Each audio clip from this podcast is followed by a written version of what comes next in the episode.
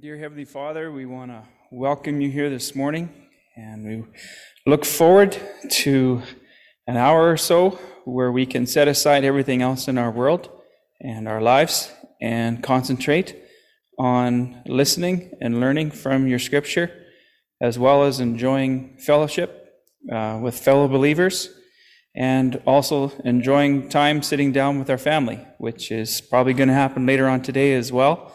Or, and uh, but we're just uh, thankful, God, for a sunny morning. Uh, again, beautiful fall colors all around us. It's an amazing testament to you and creation, and uh, may it be an encouragement to all of us if we didn't take notice this morning because we were so busy getting here. Just pray, God, that uh, we take a few moments today just to look around and just be super thankful for where we live and what we have, and the fact that we can continue to meet freely um, as believers and enjoy each other's fellowship. And again, just pray for everyone that's in our church service today, that they're able to take something away from what you want us to see in your word. And again, uh, just be taken back by the fact that it's thousands of years since it was written and uh, still applicable here today. And again, for those that aren't with us, we pray, God, that they're able to uh, enjoy some time uh, learning and being encouraged by fellow believers and by your word as well. In Jesus' name, amen. Okay, why don't we stand and read Revelation one one. The revelation of Jesus Christ, which God gave him to show to his bondservants, the things which must soon take place. And he sent and communicated it by his angel to his bondservant John, who testified to the word of God and to the testimony of Jesus Christ, even to all that he saw. Blessed is he who reads and those who hear the words of the prophecy and heed the things which are written in it, for the time is near. John, to the seven churches that are in Asia, grace to you and peace from him who is and who was and who is to come, and from the seven spirits who are before his throne, and from Jesus Christ, the faithful witness, the firstborn of the dead, and the ruler of kings of the earth, to him who loves us and released us from our sins by his blood. And he has made us to be a kingdom, priests to his God and Father. To him be the glory and the dominion forever and ever. Amen. Behold, he's coming with the clouds, and every eye will see him, even those who pierced him, and all the tribes of the earth will mourn over him. So it is to be. Amen. Please be seated.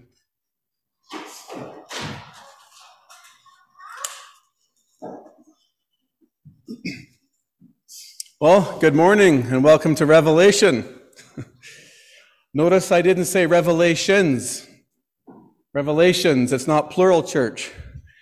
If you happen to catch me saying revelations, you can throw your shoe at me or fishy crackers or whatever else you have in the aisle. Okay, it's Revelation. There's only one, all right? We're all in a bit of a bad habit, I think, in the Western world of giving it a plural title. Anyway, but before um, we begin our time together in this mysterious and intriguing letter, I first need to apologize to you for something. James says that be careful that all of you want to be teachers and leaders, because he holds you to a high standard, and you will be judged accordingly. The worst teaching I have ever done in my entire life in eight years as your pastor has been anything I've quoted from Revelation, and my understanding of what this book has been about, and anything I've taught you in terms of the last days, the second coming. Pretty much, um, yeah, it's been the worst teaching I've ever done. And so I owe you an apology for that. And so I'm going to seek to correct that uh, just by beginning today. But in fairness to myself, um, it's a hard book, church. It's a hard book, and it's it's so uh, easily misunderstood. And its effects on people are, are vary. I mean, some people turn this book into a futuristic sci-fi movie. Other people make crazy predictions about what's going to happen, all which have failed to come true to this day. Other people, it leads to fear and anxiety. No joke when I tell you this. I about uh, seven, Eight years ago, I met a fellow, and he's been in and out of the uh, mental health ward in Calgary.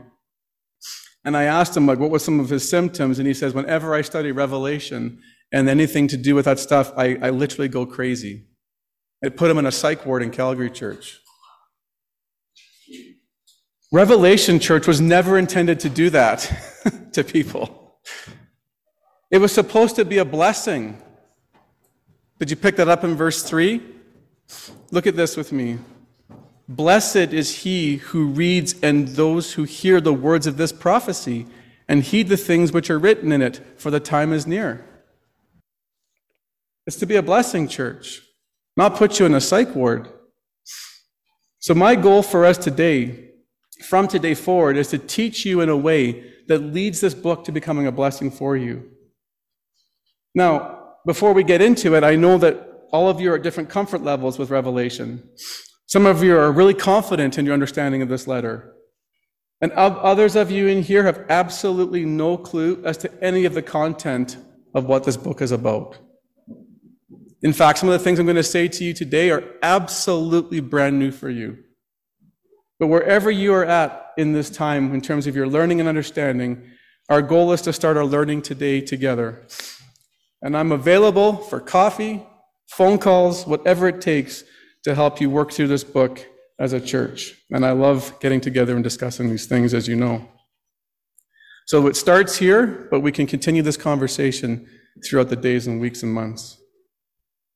Now, because it's such an important book to understand and it's so mis- misunderstood, I'm going to do two sermons as a way of introduction. Two sermons before we actually get into the text.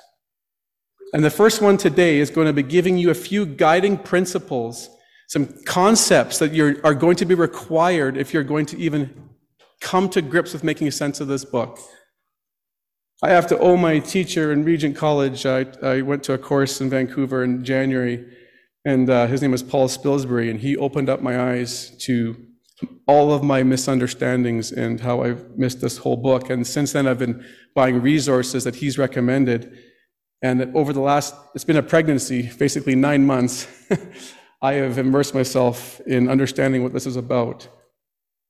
And uh, yeah, so we're going to talk about that now. And I want to give you some guiding principles, principles that I did not have in place pre-January of this year, that are now in place that help me understand how to look at this book. Okay? So the first thing, to properly interpret Revelation, we must understand the importance of its genre. The importance of its genre. One of the reasons I had so much difficulty in this book was because I failed to see the importance of genre. But you know what, church? In our culture, we know the importance of genre. If you are an English major in high school, or you're taking English thirty or English twenty, or you're in uh, university or college, whatever, you know that there's differences in genre, and that dictates how you look at a book. So, for example, if I uh, if it says fiction versus nonfiction, I know automatically one is fake and just meant to like bring into your imagination some key concepts, but the other one's meant to be true. So, if I read a, a, a, a autobiography by a, a Vietnam War veteran, I know that I'm to approach this as literal. I know that. The autobiography determines that. If I see a book called sci-fi, science fiction, I know I'm not to take anything in there literally. I'm to approach it like a Star Wars movie. Well, genre is important too for understanding Revelation. And so Revelation falls into three genres. The first two are important, but the third one's especially important. So first of all, it's a letter. It's a letter. Revelation starts in the same way as other New Testament books. The author identifies himself in verse four. His name is John. He names his recipients. He says they're to the seven churches that are in Asia, which is modern-day Turkey, by the way. Asia is not China. It's modern-day Turkey. And uh, he names the, the recipients, and then he gives a simple greeting. He says, "Grace to you and peace to you from him who is, who is and was to come." So, remember this, Revelation is written to a particular group of people facing a particular set of challenges in a particular time of history. That's important for interpretation because Revelation is like every other New Testament letter. It must be first understood in the historical context in which it was written before we then turn around and apply it to ourselves. So when it says the beast of the sea rises up, it has to make sense in their context for them to get that. We can't make the beast something in two thousand twenty that they wouldn't understand back in, in, in the first century A D. Wonderful. So I guess it's especially true of all of John's visions and images. Now, I'm not making fun of anybody in here because I was kind of in this same boat a long time ago. But I mean, I heard somebody say one time in Revelation nine, in, in verses three and seven through ten, when they read the fifth trumpet, and it talked about uh, scorpions, or sorry, locusts coming out of the ground, and they had tails like scorpions, and their and their sound was like a thunderous tumult. They said that's a vision of the Antichrist army and its helicopters coming across the land. Well, first century, I mean, first century um, people living in the in Rome and Turkey, they don't even know what a helicopter is, church. That image first has to make sense in their context before we can bring it into ours. My teacher said it this way: John knew the people he was writing to, and he wrote it to address certain specific spiritual and pastoral needs. When we treat Revelation as if it were about the events unfolding in our newspapers today, we detach it from its original setting. So, church, the first thing we have to do is approach this from their context, remembering it's a letter to a particular people. The next thing we have to understand is it's a prophecy. Revelation was intended to be a prophetic book, and this is very clear right from the get-go. Look in verse three. John actually says it. He says, "Blessed is he who heeds and those who hear the words of the prophecy." It's a prophetic book. Uh, in verse, uh, or sorry, at the end of the book, in chapter twenty-two, in seven, ten, eighteen, and nineteen, so four times in chapter twenty-two, at the conclusion of his letter, he says this: "Do not seal up the words of the prophecy of this book, for the time is near." John intended us to understand this um, to be a prophetic book. Now, think about prophets in the Old Testament. What were prophets? They were God's messengers. How did he communicate messages to be given to, say, Israel? Well, he would speak in an audible voice to them, or he would often use visions and dreams. And so he'd give them visions and dreams in order to communicate God's word, which was to be delivered to a people group. Well, that's exactly what happened to John in verses one and two. He says, "The revelation of Jesus Christ, which God gave him to show his bondservants the things which must take place, he sent and communicated by his angel." So an angel, so God had a message. He gave it to an angel. Angel came to John and gave him a vision. And this is Revelation. Now, prophecy has two elements: forthtelling and foretelling. Forthtelling means that God has a specific word to speak into a present circumstance and a present situation, and recognizing that there's certain challenges each group is facing, and so to warn them, like, you know, here's what's coming, here's how to respond, here's the blessings that will occur if you do, here's the warnings if you don't. At the same time, prophecy is also forthtelling. It's actually concerned about future events in the distance. So forthtelling is about now, and God ha- can see what's going on now, and foretelling is about the future. Well, Revelation contains both. It spoke to the present-day situations that they were facing, how to cope, how to respond, but also the future, what was going to happen later so that they could get ready to prepare. So Revelation speaks to us in this way as well, church. It's a prophecy. We are to look at what they were facing and, and relate the challenges that they were facing to us today. Listen to God as he prophetically speaks to our current situations and expect us to prepare for what he has for us in the future. But probably the most important, church, is what this book is in the third genre. It's an apocalypse. An apocalypse. We are told right in the first Um, actually the second word of Revelation, that it's an apocalypse. It says, "The revelation of Jesus Christ." Revelation in Greek is the word apocalypsis, which means apocalyptic literature, okay? So, just so you know, from some extra biblical sources I've read, um, but I've read probably four or five commentaries, they're all unanimous. They're unanimous, like these scholars, uh, this apocalyptic literature became popular during the intertestamental times. So to help you what that, to understand what that means is we have Zechariah and Malachi as kind of like the last books in the Bible. That was written in the time of exile, like when, when Israel was in Babylon. Well, that's about four hundred B C, four hundred B C. So what happens is God's prophets, God doesn't communicate to any prophet for four hundred years. The next prophet that shows up is John the Baptist. So we call it, sometimes they call it the four hundred years of silence because God doesn't speak through a letter. The crazy thing is tons of stuff happened in history in those four hundred years, like just incredible amounts of history. You could dedicate your life's work to studying those four hundred years and what was going on in Israel in those times and in the rest of the world. Alexander the Great rose to power and conquered the world.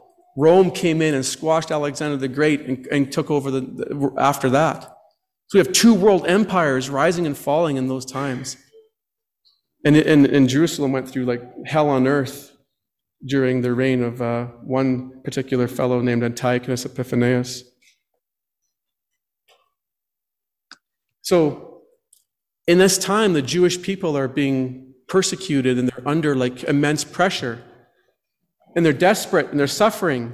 And so this literature rises up, rises up, because it was designed to bring reassurance, to, designed to bring reassurance to the people who were suffering. And it all had certain characteristics in play. And when I read these characteristics, you're going to you're going to recognize these are in Revelation. Number one, there was a message of divine origin that was sent to a recipient, often by an angel, by a vision or dream. Check, Revelation. There was a suffering remnant in midst of distress who are crying out to God. Revelation. Check. There were circumstances that their circumstances were viewed through a lens of the grand timetable of history. From the beginning of history to the end when God would bring things to a close and bring justice on earth. Revelation. Check. It focused on the contrast between good and evil and the battle that was not just going on in the physical realm but the invisible spiritual world as well. Revelation, check. The hearers were encouraged to persevere, knowing in the final outcome of history, evil was to be judged and defeated, and there would be rewards and blessings awaiting those who remained loyal in this world. Revelation, check. But here's the key with Revelation or uh, apocalyptic literature. It communicated truth, spiritual truth, through visions, colorful images, and symbols. It intentionally used colorful images, colorful language, symbols, metaphors to convey spiritual truth. Kingdoms were called were, were animals. Uh, nations were described as animals.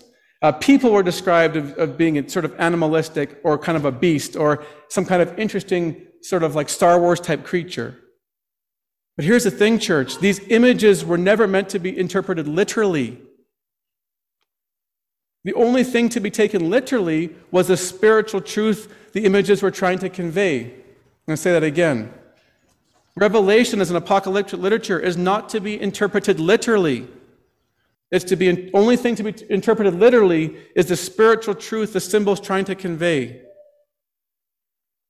Can I give you a modern day example you can all relate to? Narnia, The Lord of the Rings, even maybe outside here, Star Wars. None of you believe in Narnia that the characters are real in terms of like there's an actual four-footed this or a three-eyed that. You know, but you understand the spiritual truths that they're trying to convey. Even in Star Wars, you understand, you know, you can relate a lot of the Bible to Star Wars when you look at the, the conflict between good and evil and things like that. Actually, Star Wars is rooted a lot in Buddhism, but there's still some spiritual principles there as well. Anyhow, but that's this is what we have to think about, church. And so we get this, right? We get this. Why do our nation's flags have animals on them? Because they convey certain things about the nation, don't they? So U K has what? A lion. Russia has what? A bear. America has what? An eagle. It's conveying something. We don't expect eagles to be like the people in, or the government to be an eagle when we, when we see that flag. What does it mean when we have a maple leaf? I don't know. It's not, it's kind of, Anyway, enough said there, but uh, but one of the one of the things that's really helpful too is sort of like consider Revelation like a political cartoon, like a political cartoon. So those of you who are from the States or know American politics well, that represents the Democrats and Republicans. Donald Trump is an elephant and Biden's a donkey. But everybody knows what that's trying to convey, especially with the White House. But imagine two thousand years from now, two thousand years from now, the world doesn't exist the way it does. And we showed a picture of this in the Bible, and two thousand years from now, the people, the Christian people are trying to interpret what this means spiritually. You can see why we get into all sorts of troubles. One person gets up there and goes, yeah, like God's going to bring a judgment. There's going to be elephants and donkeys walking around the world and squashing all the vegetation. And, and they're going to come to this building that looks like a, like this, like sort of like church. And there's going to be a new church, and they're going to come into the church, and it's the White House. You know what I mean? Like, it's just, it's nuts. But there's a thing, we have to go back to the original context and think through these lenses.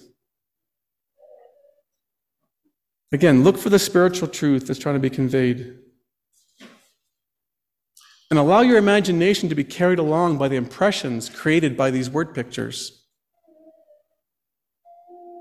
So a great example, actually, of this is actually found in Acts chapter ten and nine through sixteen. Now, this is not apocalyptic literature.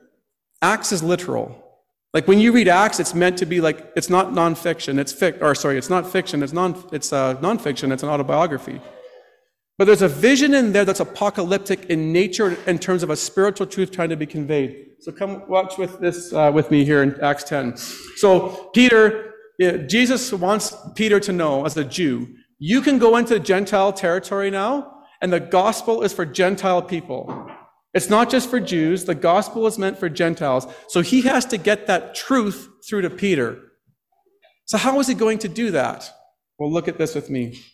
About noon the following day, as they were on their journey and approaching the city, Peter went up on the roof to pray. He became hungry and wanted something to eat. And while the meal was being prepared, he fell into a trance. He saw heaven opened up and something like a large sheet being let down to earth by its four corners. It contained all kinds of four-footed animals, as well as reptiles and birds. Then a voice told him, "Get up, Peter, kill and eat." "Surely not, Lord," Peter replied. "I have never eaten anything impure or unclean." The voice spoke to him a second time. "Do not call anything impure that God has made clean." This happened three times, and immediately the sheet was taken back to heaven. All right. When we read this, the temptation is to think that God is actually talking about a literal sheet filled with various creatures, and that the vision's about eating. But Peter understood it differently. Look how Peter translated this vision later on. "I most certainly understand now that God is not one to show partiality, but in every nation the man who fears him and does what is right is welcome to him." He's speaking of Cornelius, who was the Gentile, and his family. Powerful. Peter says, it's not about food. I'm not expecting this literal sheet to come into like Jerusalem. He goes, I get it now. You're trying to teach me through this vision that the gospel's open to Gentile people and salvation's accessible to everyone. I get it, Lord. We are to do the same, church. When you go into this book, you're to discover the spiritual truth John is trying to convey. So ask questions like this. What attribute of God am I to learn from this vision? What is the Christian path to victory according to this vision? How does God want us to respond in the midst of evil and suffering in response as I read this vision? These are the kind of questions you're to ask.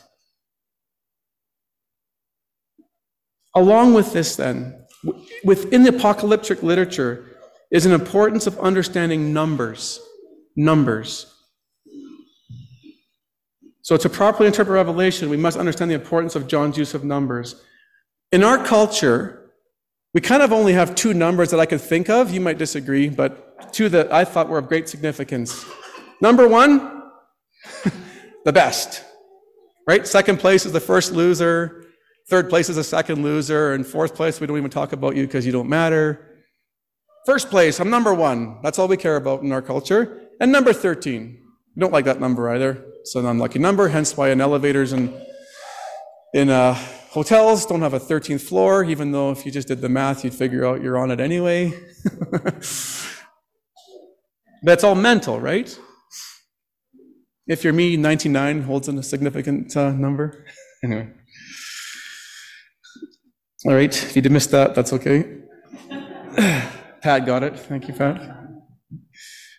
But in Hebrew culture, numbers meant something, and it carried meaning in light of Old Testament significance and usage. Revelation is absolutely loaded with numbers, and understanding them is key to understanding this book. The most significant number is seven. Seven.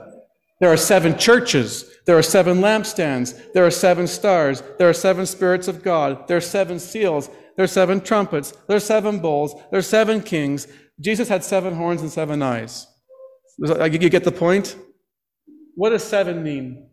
Seven represents perfection, completeness, and fullness. And it originates out of the seven days of creation. So when you see the word seven, think in this term. John is telling us something is complete. Something is perfect, or something is full, full in God's eyes. Okay? Number six is one less than perfection. Human imperfection. Okay? So, right away, six six six, the number of the beast, everyone's favorite, right? When I was in, when I worked young offenders prisons in the Northwest Territories, all these kids would come in with their six six six ink, inked on their fingers because it was self-made tattoos. It was the only thing they could do without messing it up. But I'll never forget that as a jail guard with these young guys. Like, they were proud of the six six six on their hand. But it was the number of the beast. But it's one less than perfection when you look at numbers. Number four is the worldwide or universal scope of something. It refers to the whole earth. So in Revelation seven one, when it talks about the four corners of the earth and the winds, it's speaking in terms of God's complete judgment, his universal judgment over something. He's actually holding back judgment at that point. Number twelve is like number seven. It represents completeness, but it goes beyond that. It has to do with organization and the people of God. So again, in Revelation, we see the twelve tribes, the twelve apostles, the twenty-four elders around the throne. They're multiples of twelve. And in Revelation, you're going to see multiples of things. So this is important when you go to read these. Now, this will start making you think about the one hundred forty-four thousand people. How many, I've heard so many interpretations of what the one hundred forty-four thousand sealed are in Revelation. We'll start thinking twelve times twelve is one hundred forty-four. A thousand, it represents an unlimited number in the Old Testament. A, a huge number. So we start doing twelve times twelve times one thousand, one hundred forty-four. What is he trying to convey by that message? It's not literal, church. It's symbolic of something else. What is he trying to convey? So John didn't randomly choose these. They were deliberate. Our job is to interpret them uh, symbolically and not literally, but to try, and so to try to understand the why he used those things. If you switch back and forth, If you switch back and forth, like the one hundred forty-four thousand is literal, but over here it's random. Like, so Jesus has seven horns and seven eyes. If you go back and forth, you get horribly confused in the letter, because you will, because my question will be, why did you make that literal and this symbolic? So if Jesus' eyes are, or, or seven, has seven eyes, why is that symbolic, but the one hundred forty thousand be literal? You can't go back and forth, church. That's like he's he's using apocalyptic literature demands that we interpret the Bible this way. This was a light bulb for me. Now, I don't know why I did this. Like, we all have, like, like I'm still trying to work out in my head why I did this. I interpreted all the beasts and images my whole life as symbolic. But every number I made literal. I don't know why I did that, but I just did that. So when, my, when I started to learn that even the numbers were symbolic, I'm like, oh my goodness, like, no wonder I was so messed up in some of my theology and understanding this letter. I couldn't get it right. So this is really cool. One of the coolest ones that I solved was, Laurel, you'll know exactly what I'm talking about. In, in Revelation nine sixteen, it says that two hundred million soldiers on horses are going to come to the plains of Megiddo in a final battle against God's people. Now, I believe that to be literal. So I thought two hundred million soldiers on horses are going to gather in Israel on the plains of Megiddo and come to battle against God's people.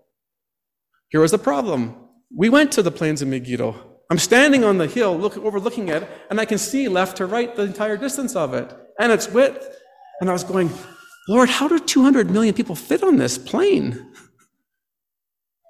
So I went home and I started doing the geography. It's how many miles wide and it was by length to see if it's even physically possible. And I still wrestled with that the whole time. And I thought, well, God, like you're, you do crazy things. Nothing's impossible for God, so that must be true. And then I realized two hundred million is a symbolic number. I was like, okay, now this makes sense. There are not going to be two hundred million horses on the plains of Megiddo. Lesson number three. To properly interpret Revelation, we must understand the importance of John's use of the Old Testament. There's four hundred four verses in Revelation, church.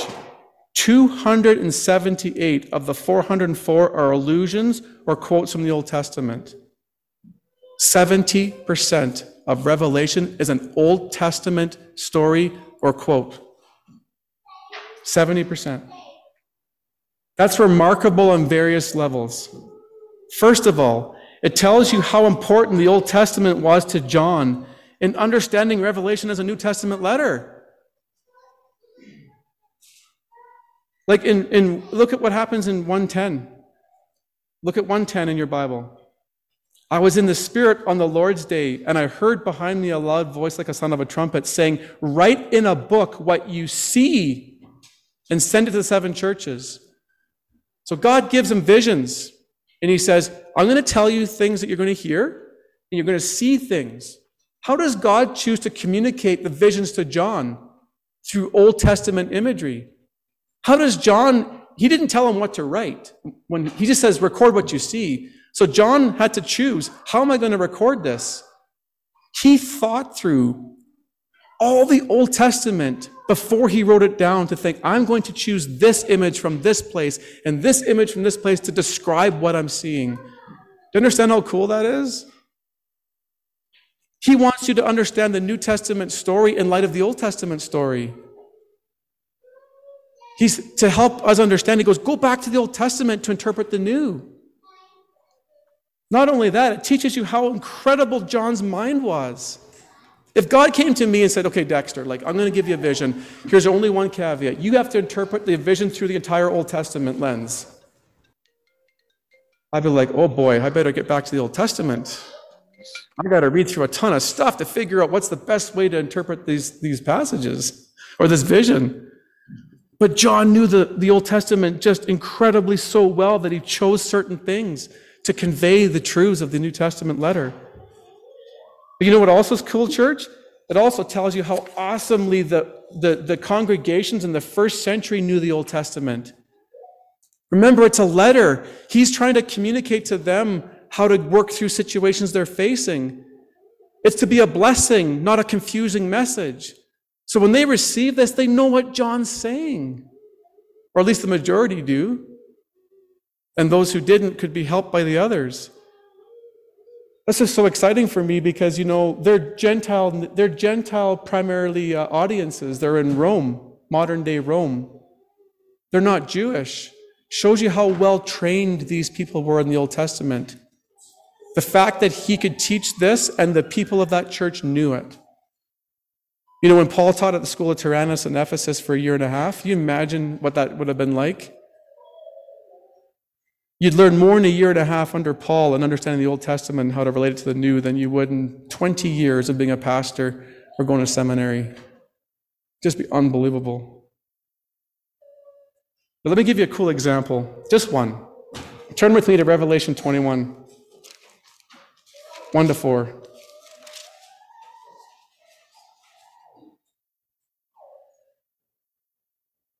Revelation twenty-one, one to four.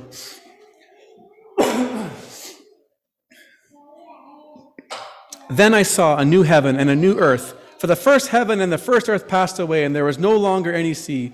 And I saw the holy city, New Jerusalem, coming down out of heaven from God, made ready as a bride adorned for her husband. And I heard a loud voice from the throne saying, Behold, the tabernacle of God is among men, and he will dwell among them, and they shall be his people, and God himself will be among them, and he will wipe away every tear from their eyes, and there'll be no more any uh, longer any death. There'll be no more uh, mourning, crying, or pain. The first things have passed away.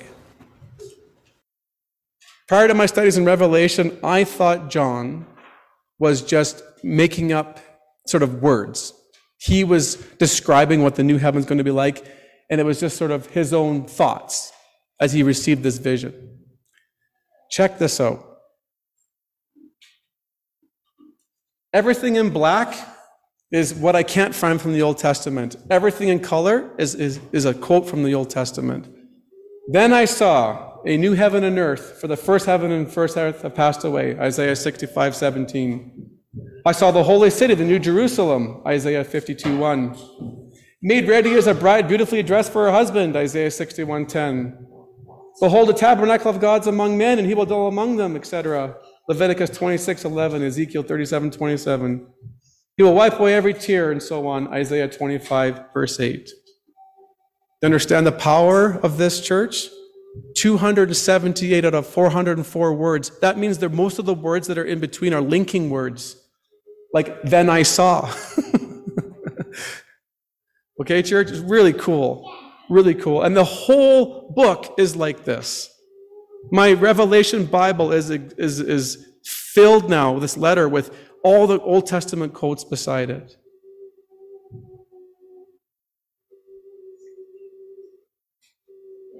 So again, if we're going to understand Revelation, we have to understand John's usage of the Old Testament. I'll give you one fun one in light of today's context. Everyone's so wondering about the mark of the beast in the last year and a half. I'm going to give you the hint. Go to Revelation thirteen sixteen, read what the mark of the beast is, and go to Deuteronomy six. And you tell me what John is trying to teach. Revelation thirteen, Deuteronomy six, that's your homework for this week. This is what Beale says, J K Beale. I love this, you know. It says, he has two commentaries, and he says, you can buy his shorter commentary. I thought, I want the shorter commentary. I get it's five hundred twenty-five pages. I'm like, I'm glad I didn't get the longer commentary. But here's what he said. Everything God has given in Christ can and must be understood against the backdrop of the Old Testament revelation, which is not only to point to Christ, but alone makes it possible for us to understand who he truly is. See how powerful those words are? John is saying this. You want, it's a revelation of Jesus. That's what it is. I'm going to use all the Old Testament imagery and stories to help you know who Jesus is. You got it? And then he says this, by far the most important key to understanding John's vision is to understand the Old Testament.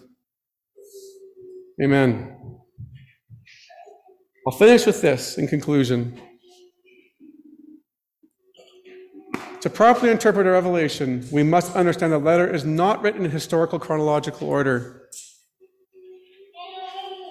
We are not to assume, church, that the order in which John received his visions and wrote them down in this letter is the order in which the contents of the visions are being fulfilled in the today or in the future or whatever, or even back then.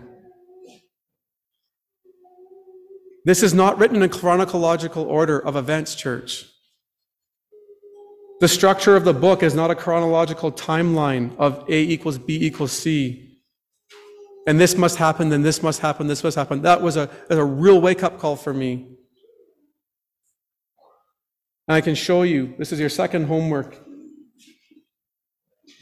a repeat of events, okay? I want you to go to Matthew twenty-four, twenty-nine to thirty-one, and Matthew twenty-five, thirty-one to forty-six. This whole thing is Jesus predicting to the disciples. They ask him, when are you coming back? What's the sign? He walks through the second coming, him coming on the clouds, coming on a, like basically with a trumpet blast, and how everyone's going to see him. People are going to mourn, and he's going to judge the nations. That's Matthew twenty-four and twenty-five. second coming and judgment. Go to chapter six. You're going to see Matthew twenty-four and twenty-five language in the sixth seal. You move to chapter eleven and the sixth trumpet, you're going to see Matthew twenty-four and twenty-five language again. You're going to see chapter fourteen after the seventh trumpet and chapter nineteen and twenty. The final judgment and the second coming and the judgment of people and all these things happen like these four or five times over and over. So what's John doing? Well, it's repetition, because that's a great learning tool. Pat always wanted to know, why does Leviticus say the same thing over and over? Because we're sometimes slow. So he wants to get this over and over. But when you go back to the same message he, or the same vision, he wants you to learn something new about God or something new about those times. So he's, he's just revealing the same thing, but with a different sort of frame of mind. Beale said it this way, God expresses the same truths in different ways. So a linear outline of Revelation is an impossibility, church. It's an impossibility. Because the final judgment of people and the second of coming occurs in chapter six and then in chapter twenty. The same event, church. Now, I know I haven't even talked about what Revelation's about. But I figured we need to know guiding principles to get this letter right. And once we have the guiding principles in place, and there's more to say. There's more to say. But once we get that right, we can come to this book and truly see how this is intended to be a blessing to us. Lord, we give you thanks. And uh, this whole service has been about thanksgiving, from our opening prayers to our songs, to our prayers of the people, to your to this sermon. We look forward to what you're going to teach us in the upcoming weeks and months. Hopefully, Lord, everybody's heart and mind is stirred to want to know you more just by the way this was presented today. This is not about me and about uh, trying to impress people. This is about them wanting to know you and wanting to love you and wanting to serve you and to, and to pursue after you, God. May our hearts be captured by that, and um, we serve you with everything we got. May you teach us what the first century Christians were going through and how it relates to us and, and how it applies to us, and that um, we are up to face the same challenges that they were as we look forward to your return and, and your redemption of this world and all that's crazy in it. So we, uh, again, we give you thanks for everything that happened this morning. In Christ's name, amen.